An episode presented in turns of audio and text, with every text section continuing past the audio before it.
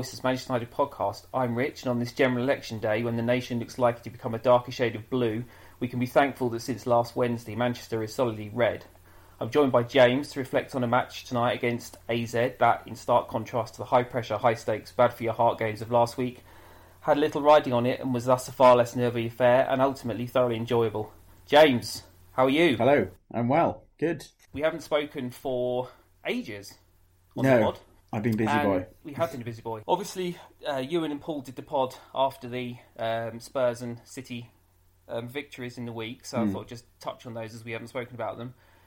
Did you think before before the Spurs game that Solskjaer was actually under pressure in terms of the, the security of his job? I sort of looked to Twitter for you know people's opinions. There's a lot of crap on there, isn't there? I always look at I look at your opinion. I, I, I you know I, that's one I hold in high regard. And people were starting to get. Okay. this is very true. Um, and I don't know. People were starting to lose a bit of faith. I was losing a bit of faith. It wasn't it wasn't particularly pleasant. And I thought, God, if we if we lose these two games, yeah, it's going to build up and build up and build up. And I, I think the big difference with say in the past has been that I sense the players want to win for him, and for me, I actually quite like the team. Like I haven't liked Yeah. the team for a long. Like even seeing like this evening, and we'll talk about this evening in a bit, but just seeing Matic and Young and Matt is like, ugh. It just feels old and dated, and I, I want to move away from that and start something again. Uh, Did you see those two performances coming? You know I didn't, because I said so on the on the, uh, on the WhatsApp group. Did you Did you see United actually being competitive? I thought we I thought we could beat Spurs because it's Yeah. Spurs, isn't it? So I thought we could beat Spurs, but I, I didn't think we'd beat City. I thought that even though they haven't been bashing everyone to pieces recently, I, I didn't. I still wasn't sure. But after five minutes of that game on Saturday evening, it was Yeah. Saturday evening. I was like, wow. This is good, and maybe maybe it's just because you know City were sitting back and we're much better against. Uh, uh, sorry, City were coming on to us, which was much better for us. So yeah, I was delighted with that. But you know, two one at the end, pleasing.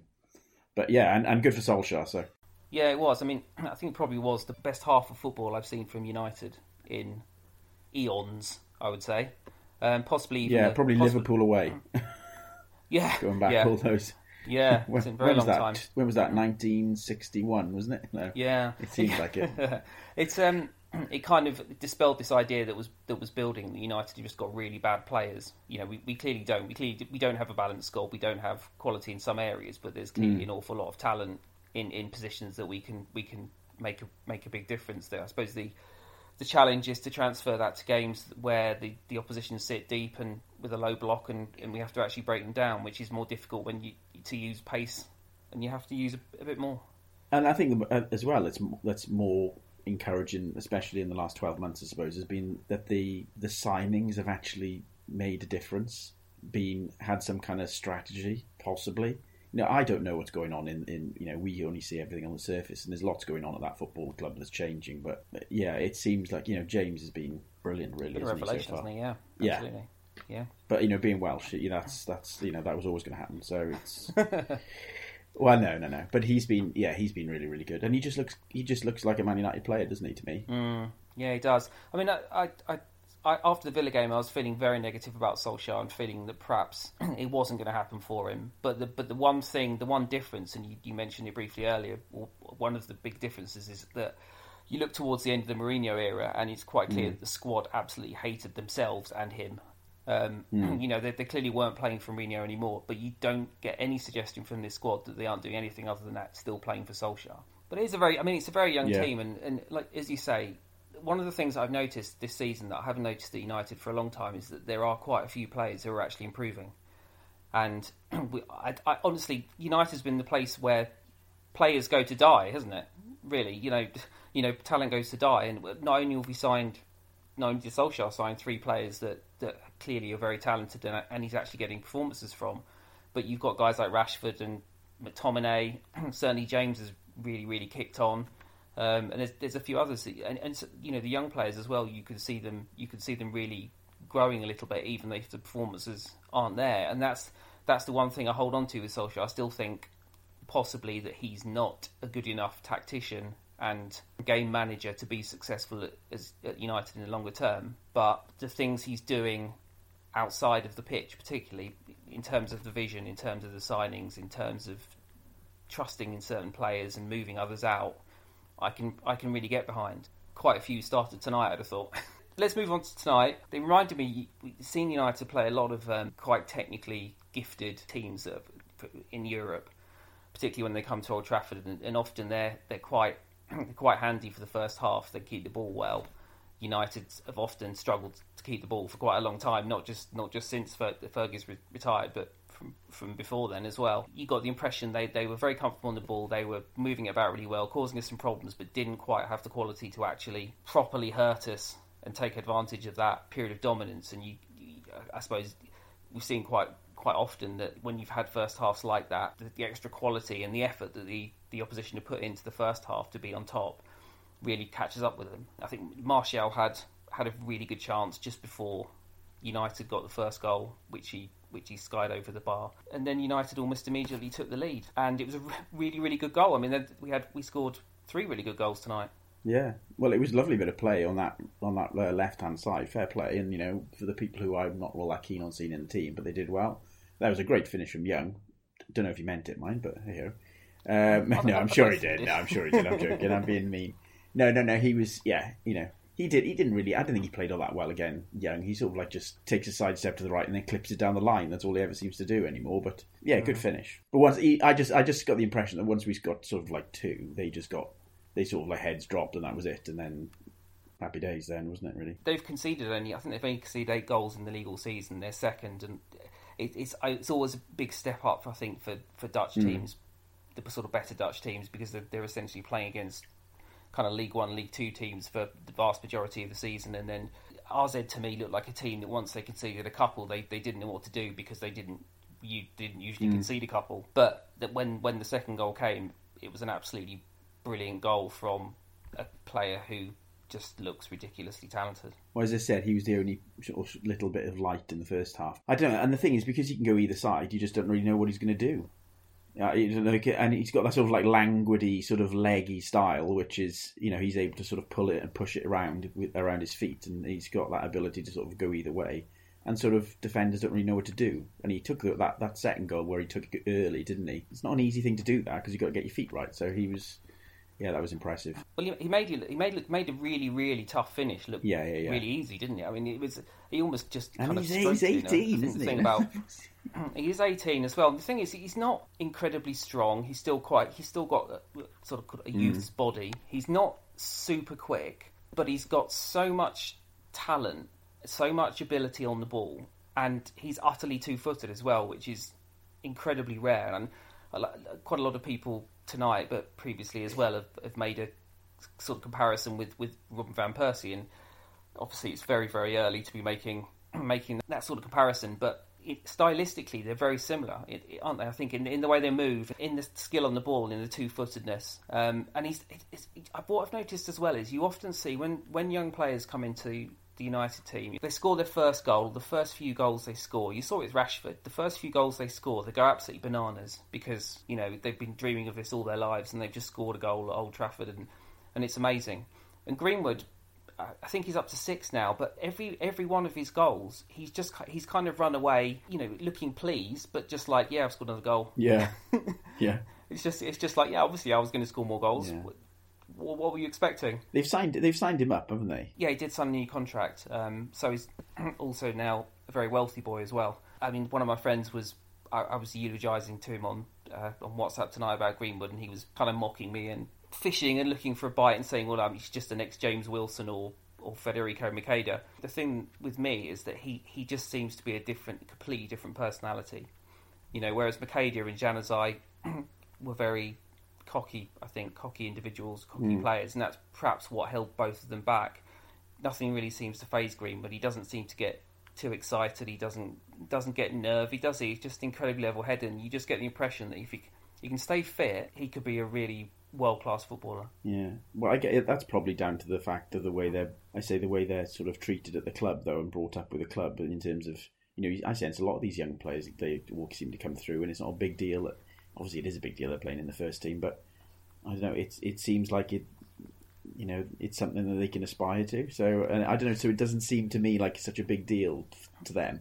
that they can get there. No, You know, and this is what this, this is one of the things that you know, in support of, in support of Solskjaer is that he quite clearly has changed the culture at the club to to one whereby it's, it's what you do, not how old you or how experienced you are, but also he's he's absolutely committed to giving these young players a chance, and maybe even if he's ultimately not the man who can take United all the way back to the top, he's a guy who's perhaps in the right place at the right time for this group of young players that are coming through, and particularly Greenwood. But obviously, we saw Garner tonight, um, Williams again. Ethan Laird came on, who's a kid I've been raving about for a few years. I think he's absolutely brilliant. He's been really unlucky with injury, so it's really good to see him. Yeah, see him yeah, yeah, game. heard But he's you, good. You think maybe that even if United aren't anything special over the next six months, a year, however long Solskjaer's here, that there will be some quite significant residual benefit for the guy who, who comes next. Third goal tonight, um, the penalty, again won by the boy Greenwood. yeah, he's a pretty clumsy challenge, but I think he just made things happen. He was sent. He, you know, Martial went off and he came went more central. Are we happier with him being central? Or I think the thing is he can do all of those things, and he did do all of those things in the in the under 18s and in the under 23s as well. He, Yeah, I think he's that multi-talented that he yeah, absolutely he can play, and even as a ten, I think he- you know he played as a ten at times for the for the youth teams. So I mean, that, well, it's a brilliant it's a brilliant problem for Solskjaer to have, isn't it? You've got your front your favourite front, front three, but you've got this eighteen year old kid who's incredibly talented, who can basically fit in anywhere along the front front line. And if you look at the other th- other three players we've got, Martial, James, and Rashford, none of those three can really play in all three positions. They're quite specific. You know, mm. Rashford clearly has to be playing off the left now. Martial can can play off the left, but he he can play up front. James is clearly in the wide positions, but the one time he was played up front, he clearly wasn't comfortable with that role at all. But they, they've got a substitute who, if any of those guys are injured, or if they, you know, if someone isn't performing, you've got someone else, someone who can slot in all three positions. And I think he's pro- probably the best natural finisher I've seen at United since probably since RVP. I'd have said. I know the, the standards aren't that high in the in the preceding period, but but but yeah, he's just a natural, isn't he? Well, there was a period in the, like the nineties where we didn't really have big. I'm trying to think of like there was always a time where we had lots of goal scorers throughout the team. You know, it had like all the big teams around us at the time had their goal scorers, but well, we seem to have like share the goals out quite a lot during that period. Apart, apart from Van Persie, the the only other like It was Ronaldo, wasn't it? absolutely goal scoring and I suppose Ronaldo as well, Hmm. but he's kind of multifaceted forward, wasn't he? But in terms of in terms of centre forwards, the, the the absolute goal monster was, Yeah, was yeah. Van Nistelrooy. I think we ultimately Fergie decided to move away from from Van Nistelrooy because he was just a, really a, a finisher and a, a very brilliant a brilliant finisher, but a selfish one. Whereas you look at Van Persie and Greenwood, they're so multi-talented; they can play very, lots of Hmm. different roles for the team. It's going to be really interesting. And, and, and the fourth goal was almost almost potentially better than the better than his first goal. I thought. Yeah, I think so. Yeah, I don't know. I, I was I was just so concentrating on him in the game, especially in that first half. I was going, okay, he's doing the only thing really that's doing anything here. So when it all sort of kicked off in the second half, it wasn't really a surprise. But uh, I don't know if I'm trying to put two and two together and getting five that Martial went off and he started playing a bit more with a bit more freedom. But it was probably the fact that we were up. I think the game got stretched. I think the game just got stretched, and, and AZ lost their Yeah. shape really badly. And they, they, clearly, after the second goal went in, they just seemed to lose their heads as well. They were arguing with the referee, and I think a couple of them got booked. Um, and then he just seemed that space was opening up. But like, but, but Greenwood was actually dropping into the kind of number ten hole as well quite often in that second half. So it was it was much more fluid front three. Whereas I think in the first half they've been a kind of more static. So four 0 4 0, happy days, move on. We've won the group. We're seeded, so that, that means. Who are the teams who've come in? I, I think Inter are probably the best, the best team to have dropped down. oh, let's get Lukaku back. Um, Brilliant, happy days. It was. I know it's, it's Sod's law, isn't it? I was. It was interesting watching. I watched the uh, the Inter Barcelona game, and Barcelona winning one 0 and Lukaku scored really quite an impressive um, equaliser. It was slightly deflected, but I mean, he, it was a really good hit. And then thereafter, he he was essentially Barcelona's best player. I think he missed three really really presentable opportunities. I saw He- one where he went through on goal. I caught the highlights where he went through on goal and he Yeah. kept inside for some reason. No, he hasn't got a right foot. Yeah, that's right. Yeah, and they had a goal disallowed as well because he was just kind of loitering offside when um, Martinez finished. Dear. um, and it kind of it kind of reminded me, you know, in a way, I still I think we've missed Lukaku's goals against the crap teams. bottom Yeah, bottom 14 teams, should we say? But in those big games, you see again that he I, mean, I watched Inter against Roma the, the, previous weekend as well, and he struggled in that game as well mm. against a really quite good Roma team this year. In fact, he was he was marked out of the game by one Christopher Smalling, who's having a really really impressive spell in Rome. So, yeah. which is quite odd. There've been a few suggestions from UK journalists that United are expecting him to come back, and I don't know whether that's a uh, a negotiating position or whether they do actually want him to come back. I don't know. Um, but he's certainly playing well enough that you could you could see him starting next to Maguire. And frankly, the the mess that Jones is, who we briefly saw again tonight, um, and the inconsistently or consistently inconsistent and inconsistently fit Marcos Rojo as well. You, you've got to think that bringing Smalling back would probably add add something to this squad. Rojo, if he does leave eventually, I think he'd be more remembered for that bird toast picture than anything else. imagine, imagine thinking, yeah, that looks really good. I'm gonna, I'm gonna put that on the internet. That's the sad thing. Ho hum. right, we've got, we've got Everton at the weekend. Um, I believe Paul and Ewan are going to record a second part to this pod. I'm going to talk about the Everton and Colchester games right now.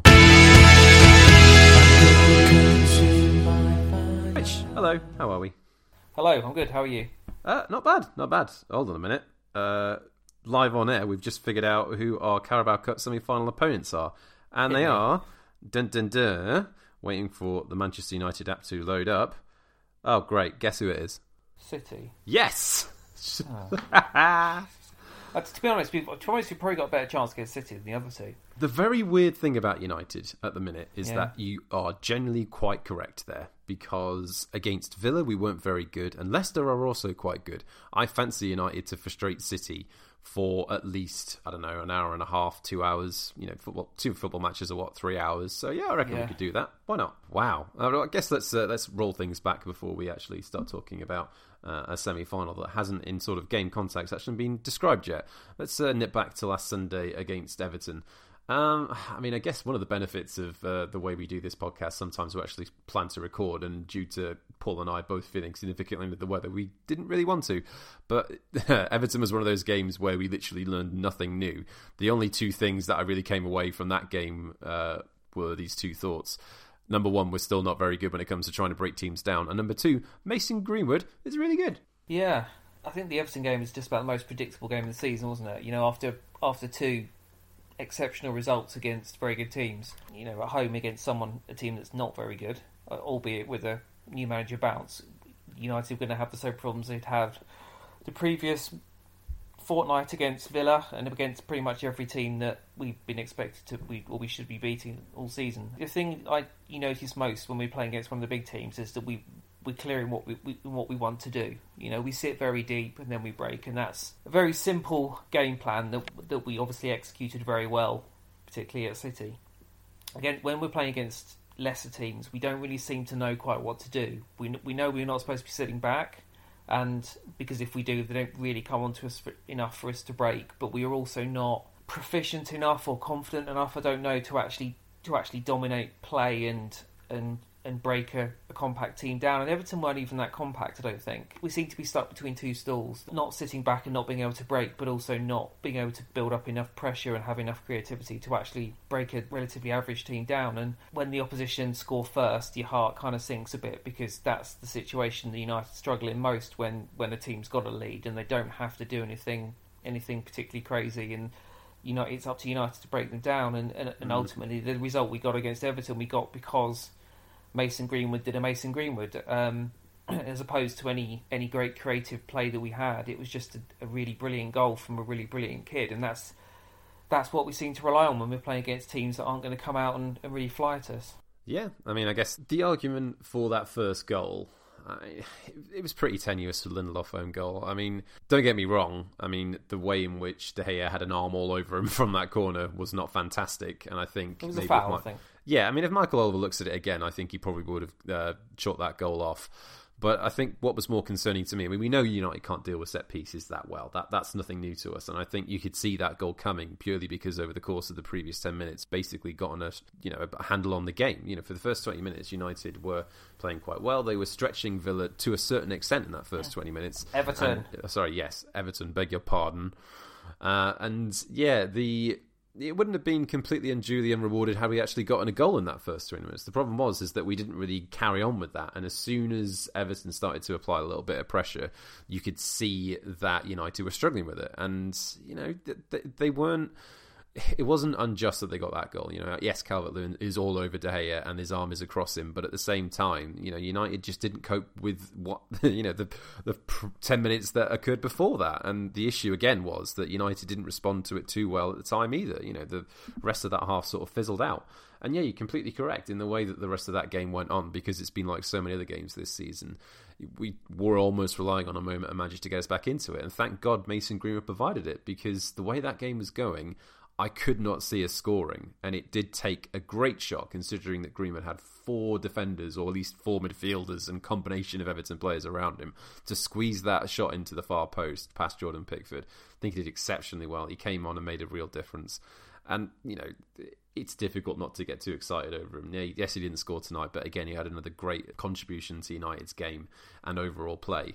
And I think moments like that, when Rashford is struggling, when Martial is struggling, when Dan James can't make anything happen, and when our final ball is just completely off, as it was for most of rest of that first half and the second half, it's vital that we actually get Mason Greenwood on to at least try things out and to try and tire out defenders because it just wasn't coming prior to that, was it? No, and I think one of the problems you have, well, the, there's two problems. If you if you're starting with that front three of Rashford, um, and, and James at, at home in this kind of game we know Rashford's got goals in him at the moment. We know Rashford can create something out of nothing. Martial isn't going to do that as a centre forward. He relies on space and the ability to run in behind and, and getting the ball into his feet with in, in space in the box, in and around the box. And if he doesn't get that, he's largely ineffective. And and the issue you have with James on the right is that he doesn't score from there. He doesn't score from that right hand side. And without the, the space to, to run in behind fullbacks, he, a lot of what it makes him so effective is is negated. Um, and so Greenwood's a, a, great option to have to, to bring on or to, to use on that right hand side because the unerring way that he finishes on his left foot from that kind of inside right position. I mean, he did, he's done it three times and he did it three times in about four days. Almost, you know, to to a degree, almost the same goal and scoring. You know, getting it just inside that the goalkeeper's left hand post every time, no backlift just a really crisp, clean hit, and he's he's he's able to shoot from that area of the pitch and from distance more accurately than anyone else United have got at the club. I mean, I think it's I don't think it's a stretch to say that he's the best finisher at the club. That the the what what he needs to develop and what will develop as he as he plays more is just the, his contribution to the rest of the game. Mm. Um, but I don't think I don't think you'd look at. There's nobody in our squad that I think a, a, an opposition left back would, would fear facing more at the moment than, than Greenwood because he can go both sides and he can shoot from both feet and, and his finishing is just certainly from that, that, that sort of right hand side is is absolutely unerring. I mean, there's not really much more to take away from that Everton game. Really, was there? I mean, I wasn't massively frustrated with it. I mean, it, it, you know it, it's difficult to be too angry or frustrated at that result because we've just seen that so much, and I think it further emphasises the need for us to get more midfield reinforcement more than anything else. You know, a lot of the chat over the last few days has been about Haaland. I'm not saying I certainly wouldn't have him from Salzburg, but at the same time, surely we've got other priorities at the moment. You know, uh, attacking options are not necessarily something that we lack quality and maybe a little bit of depth, but regardless, surely the fact that routinely we have struggled so far this season to break teams down when they do set up defensively and try and hit us on the counter. It's got to be a massive concern for Solskjaer going in the second half of the season. And I would really, really hope that he and Woodward are on the same page that reinforcements in that area are a massive priority. I suppose the, the one thing that Haaland would bring that we don't have at the moment is that he's, I think he's about six three, isn't he? he does actually have height in the area. And whilst I don't know, Dan James is yeah, never mind. while while he's while I think Haaland's a very technical player as well, a very good good player running onto balls and with the ball at his feet. You know, having that extra height at least gives you something to cross to. And at the moment, you can see when our wingers, when our players get wide, our fullbacks or Dan James or whoever, we don't cross it very much because we know we've really got nothing to cross it to. So there is certainly an element of, whilst we clearly need more creativity from behind the front three, having another option, having a taller option in the box is certainly would give us a another option, perhaps that we've missed since Fellaini. You know, I know, I know, but but is I, "miss" I, the right word? Yeah, I suppose it's it, we've had a, that sort of late in the game desperation option that we haven't had since Fellaini, if you know what I mean. Well, that was in the sharper relief tonight as well, in particular, that it did take us quite some time to actually break down Colchester. And, you know, I don't, I don't want to be too miserable about it. You know, obviously it's lesser opposition and it's a game we should have been winning relatively comfortably, but it did take us a while to actually get that first goal. You know, it was best part of an hour. And there was an element of naivety from Colchester's part because what they did I guess it was just defensive discipline in that first half in particular because United really didn't give them too much cause to break shape. You know, a large part of that first half was spent watching maddeningly, just watching the ball go from Matic to Pereira to Young to Pereira to Matic to Shaw, repeat ad nauseum. It was oh god, never again it just was not particularly gratifying to watch. You know, and again, Solskjaer, sorry, not Solskjaer. If Rashford had a, shooting boots on that first half in particular, then we could have been home and dry, arguably, before the halftime break even arrived, because Colchester just didn't really offer anything. But it was in that one moment in the second half where Jackson, their right back, bombed forward and got a pretty tame shot towards Sergio Romero, completely out of position, and that broke their shape. And the man Matic, he might be in his last few days or minutes playing for Manchester United in his career, but it was a lovely pass to set Rashford free, cut inside several defenders, and then just blasted it in. And as soon as that goal went in, you breathe a sigh of relief. It didn't feel like the previous rounds where you know we, we just seemingly capitulated and then bought ourselves penalties. So yeah, it was nice to see us take the initiative there and actually go on and make sure that the result stayed safe. You know, it was a really great cross by Mason Greenwood, turned in unfortunately by Jackson, with uh, Rashford waiting to pounce, and a really nice goal. Uh, it was Rashford for uh, Martial as Martial, well. Yeah, yeah, that was yeah. a lovely finish from him. It's nice to see him get a goal as well, and just the whole way that game went. You know. It, it could have been a really, really frustrating evening for United, and it's good that we took that one moment when we got it. It's nice to know that we're still incredibly sharp, even in games like this, where we can find those pockets of space to really rip opponents apart. It's telling, isn't it, that that again we, we took advantage of a case where the opposition had thrown a player or a player had gone forward and they were out of shape and we could counter. Yeah, you know, again, you, you say as you say when when you're facing, and I'm not saying it's easy by any means when you when you you've got ten players and in two or three lines in front of you, and you've got to get through them. But but we, we, we needed them to break their shape to actually break through them, and that's kind of and obviously once once we scored once, then Colchester have to come out a little bit to mm-hmm. to at least try and make the game competitive. So and that's the point when we can break teams down. So it was the kind of same thing again as as normal that with, when we get when we get those opportunities where teams are out of shape, we can be absolutely deadly. But if we can't draw them out of shape, then we haven't don't really know quite what to do with it. Hmm. I mean, you mentioned this on the first half of the pod that you just did with James earlier on in the week. You know, we, we've got Watford, Burnley, and Newcastle before this year is out in this uh, festive period now. Three games that I think it's fair to say are going to be difficult for this United side. Obviously, we can't bring anyone in before January. What do we do? Because my feeling is that it's going to be run of the mill in the sense that we're going to see a lot of teams sat back defensively. You know, we're going to come up against defensive sides. What can we do over the next week or so to try and change things around? Because the, the, to me, the, the the solution to that is not obvious. No, our issues are, multifactorial. Obviously, one of them is personnel, and there's nothing we can do about that until the, the transfer window opens. And even then, whether we do or not, you, you never know. The other is, I think, a degree of coaching. Playing on the counter attack is a lot easier to coach than intricate, fast patterns of play in congested areas. That's more about Guardiola's kind of the master of that. That's his art. You know, City picking teams apart with their movement and their quick passing in, in tight areas, and that's that's what United don't do well. So if we're going to bridge that at the moment, then it needs to. if we can't do it with players, it needs to be coaching. And I suppose the question is, if you haven't worked that out now, can can Solskjaer work it out. I mean, I guess if not, we just need to hope that we can do something in the transfer window in January that, that gives us a different problem we can pose teams from, from kind of the midfield or number 10 area. Mm, I mean, in those games between now and the end of the year, your hope is that United, I guess, can just weave a moment or two of magic in a game, and that'll be enough. Because I don't think that any of the sides that we're facing between now and the end of 2019 are going to be able to do us. Well, maybe I'm doing them a bit of disservice, but I wouldn't expect them us to be completely overwhelmed by their attacking options, is what I'm trying to get at. So realistically, we're going to be spending a lot of those games in possession.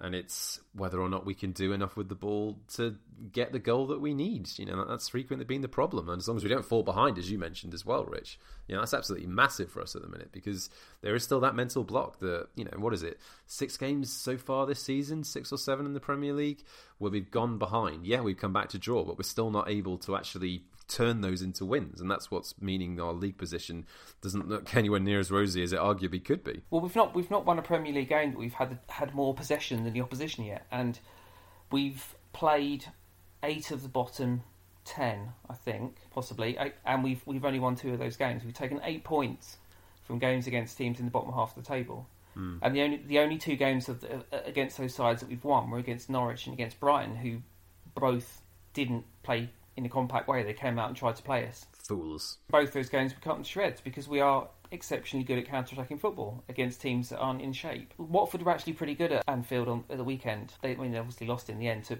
two bits of quality, but they, they actually put up a decent a decent fight in that game. I'm not sure that they're capable of being incredibly compact. I think that there's quite naivety, naivety to them as well.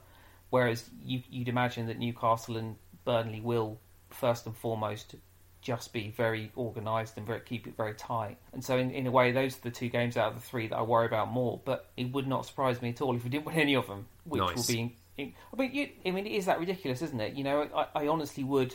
I, when the uh, Europa League draw was done the other day, I said I said that obviously we got Club Brugge in the next round, and I said we probably have more chance of getting through if we draw an Inter. I mean, I guess that works out quite well with that discussion that we're about to have about the Carabao Cup semi final. You know, obviously, uh, the options were available were Aston Villa after they tonked Liverpool Youth uh, on Tuesday night. Uh, Leicester got through against Everton in a penalty shootout, and obviously, our victory over Colchester puts us up against Manchester City because, of course, it does. But yeah, you bang on. I mean, I don't disagree at all that United find games against a high caliber of opponent when they are forced to sit back and absorb a lot of pressure and try and spring out and take their chances easier, you know. And I think Solskjaer so far has actually been pretty damn good in those circumstances of actually coaching the right approach into his players. You know, obviously there needs to be a little bit more variety, and we need to have the ability to cut teams down and break through them when they're sat back in that low block, as we talk about so often. But I mean, under different circumstances, it'd be completely fine to be worried about these games. And I'm sure by the time we get around to that first leg in early January, which will be at Old Trafford, I'm sure the nerves will kick in. But it's just something to savour. You know, it's been ten years. It'll be, it's coming up now on ten years since those great uh, semi-final games in the League Cup in 2010, and those are remarkable occasions. You know, Rooney with that last-minute header. I remember being at Old Trafford that night, and I've spoken about it on here before, but it honestly felt like winning the World Cup. is a remarkable night, an amazing atmosphere, and I'm pretty sure given where things are going at the moment. There's going to be a lot of pressure on City to make sure that they get through that tie and actually pick up some silverware this season because the league's gone, and with them drawing Real Madrid in the last 16 of the Champions League, silverware options are looking pretty thin on the ground for Pep this year.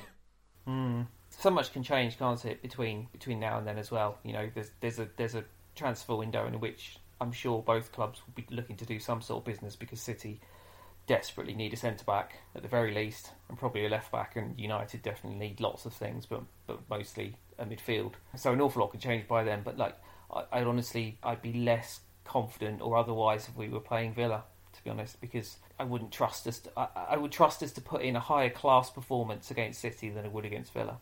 Um, whether that whether that's enough to get you through. But I mean, you know, what a ridiculous situation that we've beaten four of the five teams above us in the Premier League, and we didn't. When we we're the only team in this season to take a point off Liverpool, and we've only beaten two of the teams below us. It's just weird. Mm. You know, in terms of who we're playing, it doesn't really even matter at the moment because we're just as capable of beating the best as we are as losing, losing to the worst. So, hey ho, worry about it at the time, I guess. God, that was poetry in motion, Richard. That was gorgeous. Love that. I, ever so often. I ever know. So often I come up something profound. Right, quick score prediction for Watford at the weekend, then, please. Um, two one win. I'll go for a two one win, but I'm not necessarily very Yeah. confident about it. tell you what, I am No. confident about though. What? Thanking our listeners. Yes. Yes, indeed. And Merry. Christmas all. Oh, yeah, that's, a very good point. Yeah, this is probably going to be the last episode of uh, 2019 and definitely the last one prior to Christmas because, you know, I'm busy. Anyway, guys, thank you so much for listening to us this calendar year 2019 and indeed all of the years if you have been doing so. Don't forget, you can always get us all over Twitter should you so wish. You can get Rich at, at Rich Red Voices. You can get me at Leonard and the pod at Red Voices MUFC. And don't forget our blog at redvoices.net and the podcast can be found on SoundCloud, on Stitcher, on Spotify and the Apple Podcast app. If you're feeling so generous, you know, more than welcome any sort of iTunes reviews you can provide, which certainly help get us up the rankings and get more people listening to us, which is always fantastic. And we will speak to you in the new year. Cheerio.